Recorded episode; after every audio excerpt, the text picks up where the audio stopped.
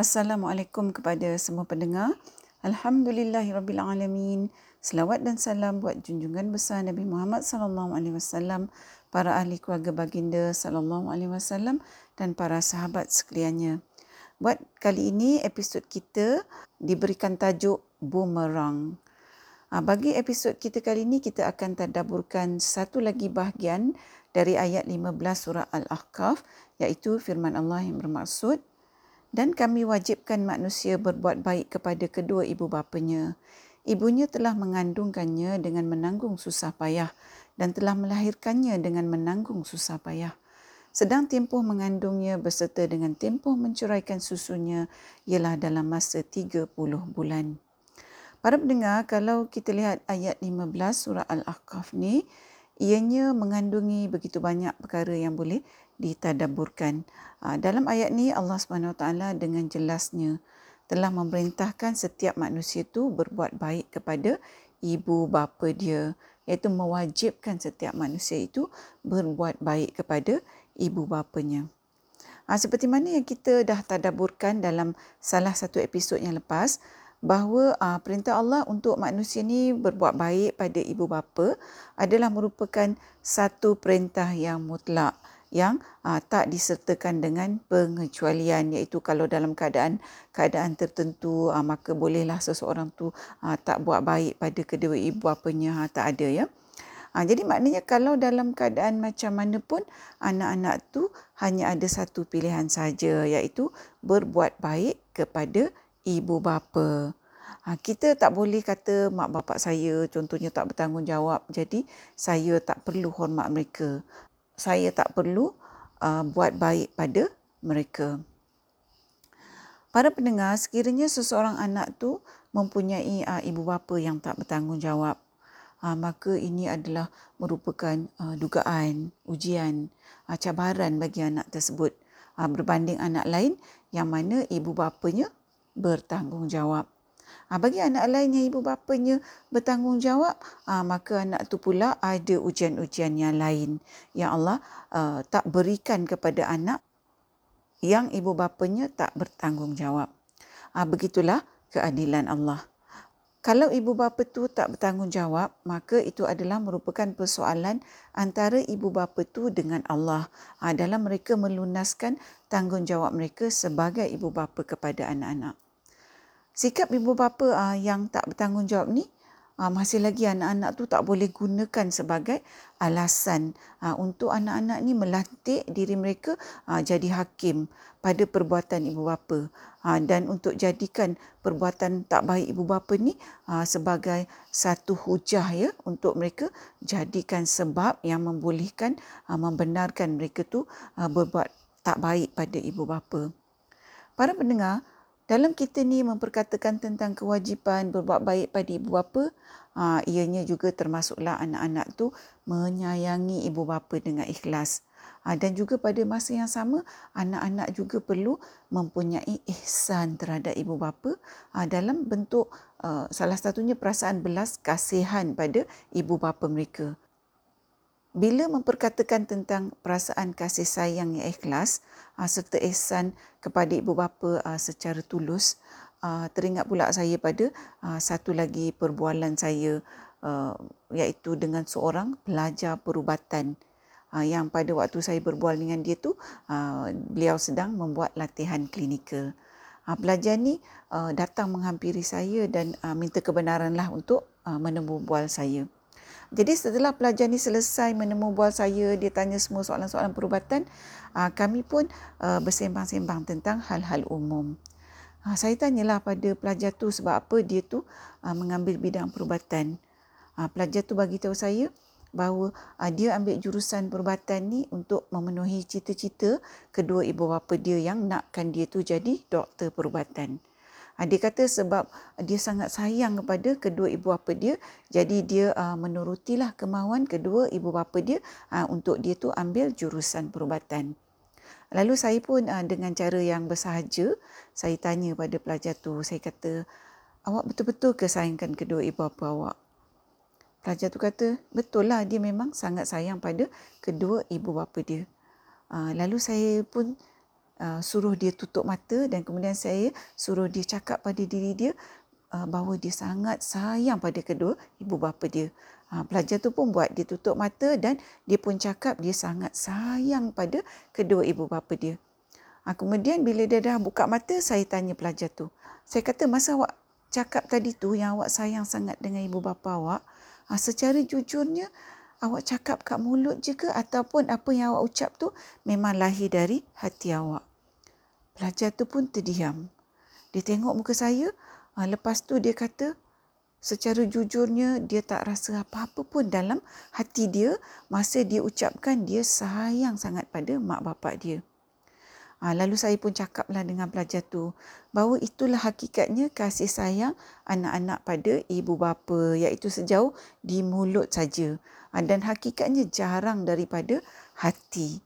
Ha, kalau ibu bapa tu para pendengar rindukan anak-anak, ha, mereka rindu pada anak mereka tu dari hati mereka sampai terasa sempit dari mereka sampai mengalir air mata mereka ha, sebab mereka tu sangat kasih dan sayang dengan sebegitu ikhlas kepada anak-anak.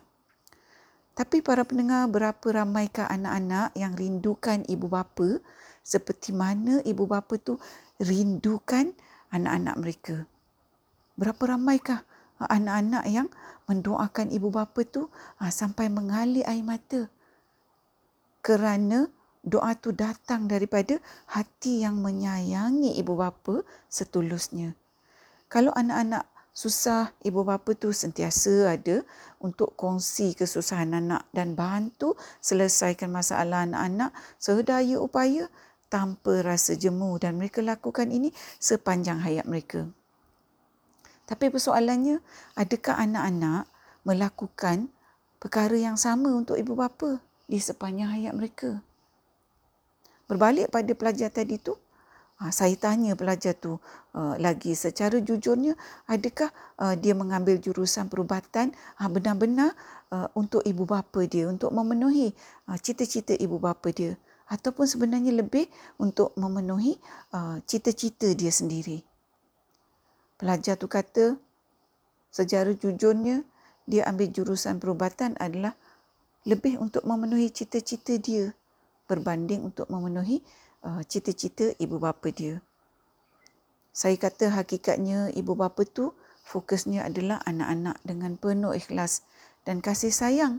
Tapi hakikatnya anak-anak tu lebih memfokuskan, lebih memikirkan uh, diri sendiri berbanding memikirkan atau memfokuskan kepada ibu bapa. Pelajar tu tunduk dan dia mula menangis. Ha, rasa bersalah pula saya. Ha, pelajar tu kemudian bagi tahu saya dengan air mata dia yang ha, masih terus mengalir tu bahawa itulah hari pertama dalam hidup dia. Dia menyedari bahawa sebenarnya dia tak betul-betul sayangkan ibu bapa dia seperti mana ibu bapa dia sayangkan dia. Para pendengar, cuba kita lakukan eksperimen yang sama ya. Seperti mana yang uh, dilakukan oleh pelajar perubatan tu. Dan kita tanya diri kita betul ke kita ni uh, menyayangi kedua ibu bapa kita dari hati kita? Iaitu seperti mana ibu bapa kita tu menyayangi kita dengan penuh keikhlasan dari hati mereka? Begitulah hakikatnya para pendengar kita ni sebagai anak-anak.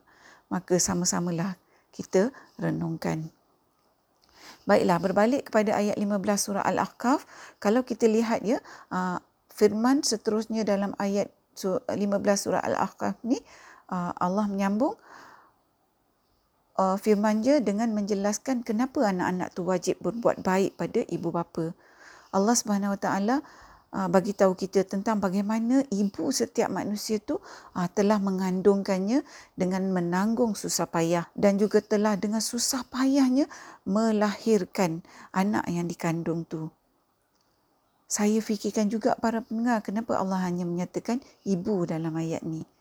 Ha, lalu saya terfikir mungkin salah satu sebabnya ha, kadang-kala suami tu meninggalkan isteri dia yang sedang mengandung dan dia meninggalkan tanggungjawab.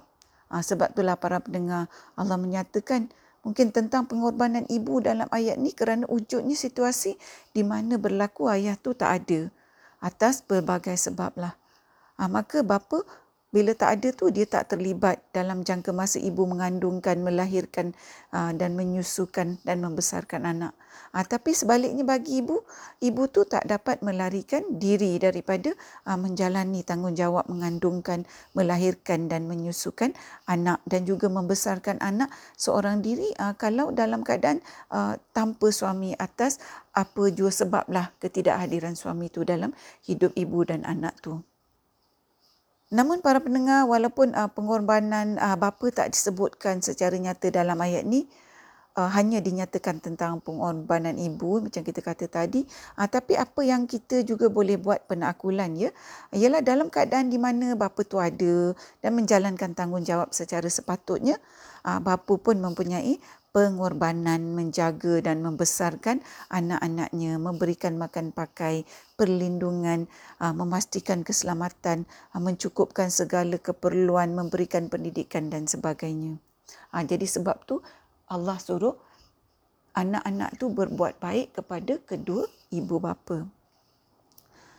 Para pendengar, Allah Subhanahu Wa Taala juga menyambung firman-Nya dalam ayat 15 surah Al-Ahqaf ni bahawa uh, tempoh seseorang ibu tu mengandungkan anaknya berserta dengan tempoh uh, menceraikan susunya ialah dalam masa 30 bulan. Uh, bila saya baca firman ni yang hakikatnya diturunkan lebih 1400 tahun dahulu, saya kata pada diri saya bahawa sememangnya Al-Quran itu sentiasa mendahului penemuan sains oleh manusia. Ha, jadi manusia sebenarnya tak boleh sombong, tak boleh bongkak, tak bolehlah merasa hebat dengan penemuan sains uh, yang mana kita uh, selalu dengarkan bahawa sipulan dan sipulan merupakan orang yang pertama menemukan itu dan ini. Hakikatnya para pendengar manusia itu hanya baru tahu itu sahaja. Baiklah para pendengar, berbalik pada tempoh seseorang ibu tu mengandungkan anaknya berserta dengan tempoh menceraikan susunya iaitu Allah nyatakan dalam masa 30 bulan kalau kita lihat tempoh 30 bulan tu lama para pendengar ha, sehingga anak tu bercerai susu. Bagi wanita-wanita yang uh, pernah melalui pengalaman menyusukan anak ya, uh, mestilah tahu ianya adalah merupakan proses yang renyah, memerlukan pengorbanan, memerlukan kesabaran uh, yang mana semua ni sanggup dilakukan oleh ibu tu tanpa rungutan demi kasih sayang pada anak dia. Ha, dari firman ini, para pendengar Allah bagi tahu kita bahawa tak kira lah berapa banyak pun pemberian anak tu pada ibu bapa ataupun betapa hebatlah layanan anak tu kepada ibu bapa. Ha, sudah pasti seseorang anak tu takkan selamanya dapat membalas pengorbanan yang telah dilakukan oleh ibu dan bapa kepada anak-anak.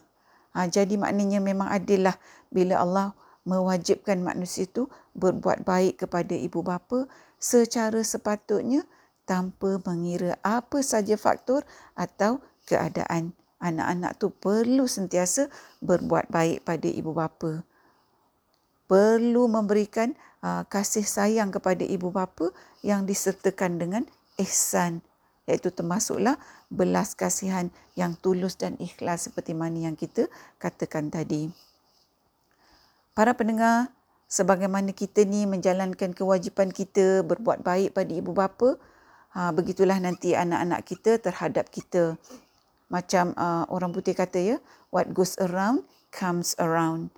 Kalau kita ni merupakan anak-anak yang berbuat baik kepada ibu bapa, Ha, termasuklah kita ni memberikan ibu bapa kasih sayang yang tulus ikhlas dan kita ni sentiasa rasa belas kasihan yang juga tulus ikhlas kepada ibu bapa maka mudah-mudahan kita juga Allah berikan anak-anak yang mempunyai sifat yang sama atau lebih baik.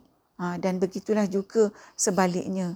Kerana Allah sudah menjanjikan bahawa ha, kebaikan tu akan dibalas dengan kebaikan. Ha, dan kejahatan juga akan dibalas dengan keburukan Ha, iaitu konsep kalau kita ni buat kebaikan, ha, kebaikan tu berbalik pada kita. Ha, dan macam tu jugalah ke, kalau kita buat jahat. Maka kejahatan tu akan berbalik semula ha, kepada kita. Ha, iaitu ibarat uh, permainan bumerang. Ya. Kalau kita baling bumerang tu, dia akan patah balik kepada kita. Ha, jadi sama-samalah kita fikirkan hakikat ni ha, dalam konteks tanggungjawab kita untuk berbuat baik kepada ibu bapa tanpa syarat di sepanjang hayat kita. Para pendengar yang dihormati, setakat ini dahulu perkongsian kita buat kali ini. Mudah-mudahan bertemu lagi di episod yang seterusnya insya-Allah. Assalamualaikum. Sekiranya anda merasakan bahawa perkongsian tadabbur bersama Dr. H ini memberikan manfaat kepada anda, saya ingin mengajak anda untuk menyertai saya bergabung usaha menyemarakkan amalan tadabbur Quran dengan memanjangkan perkongsian ini kepada orang lain. Serta jangan lupa untuk tekan butang follow untuk mengikuti episod-episod yang seterusnya. Lean on me when you're not strong. I'll be your friend.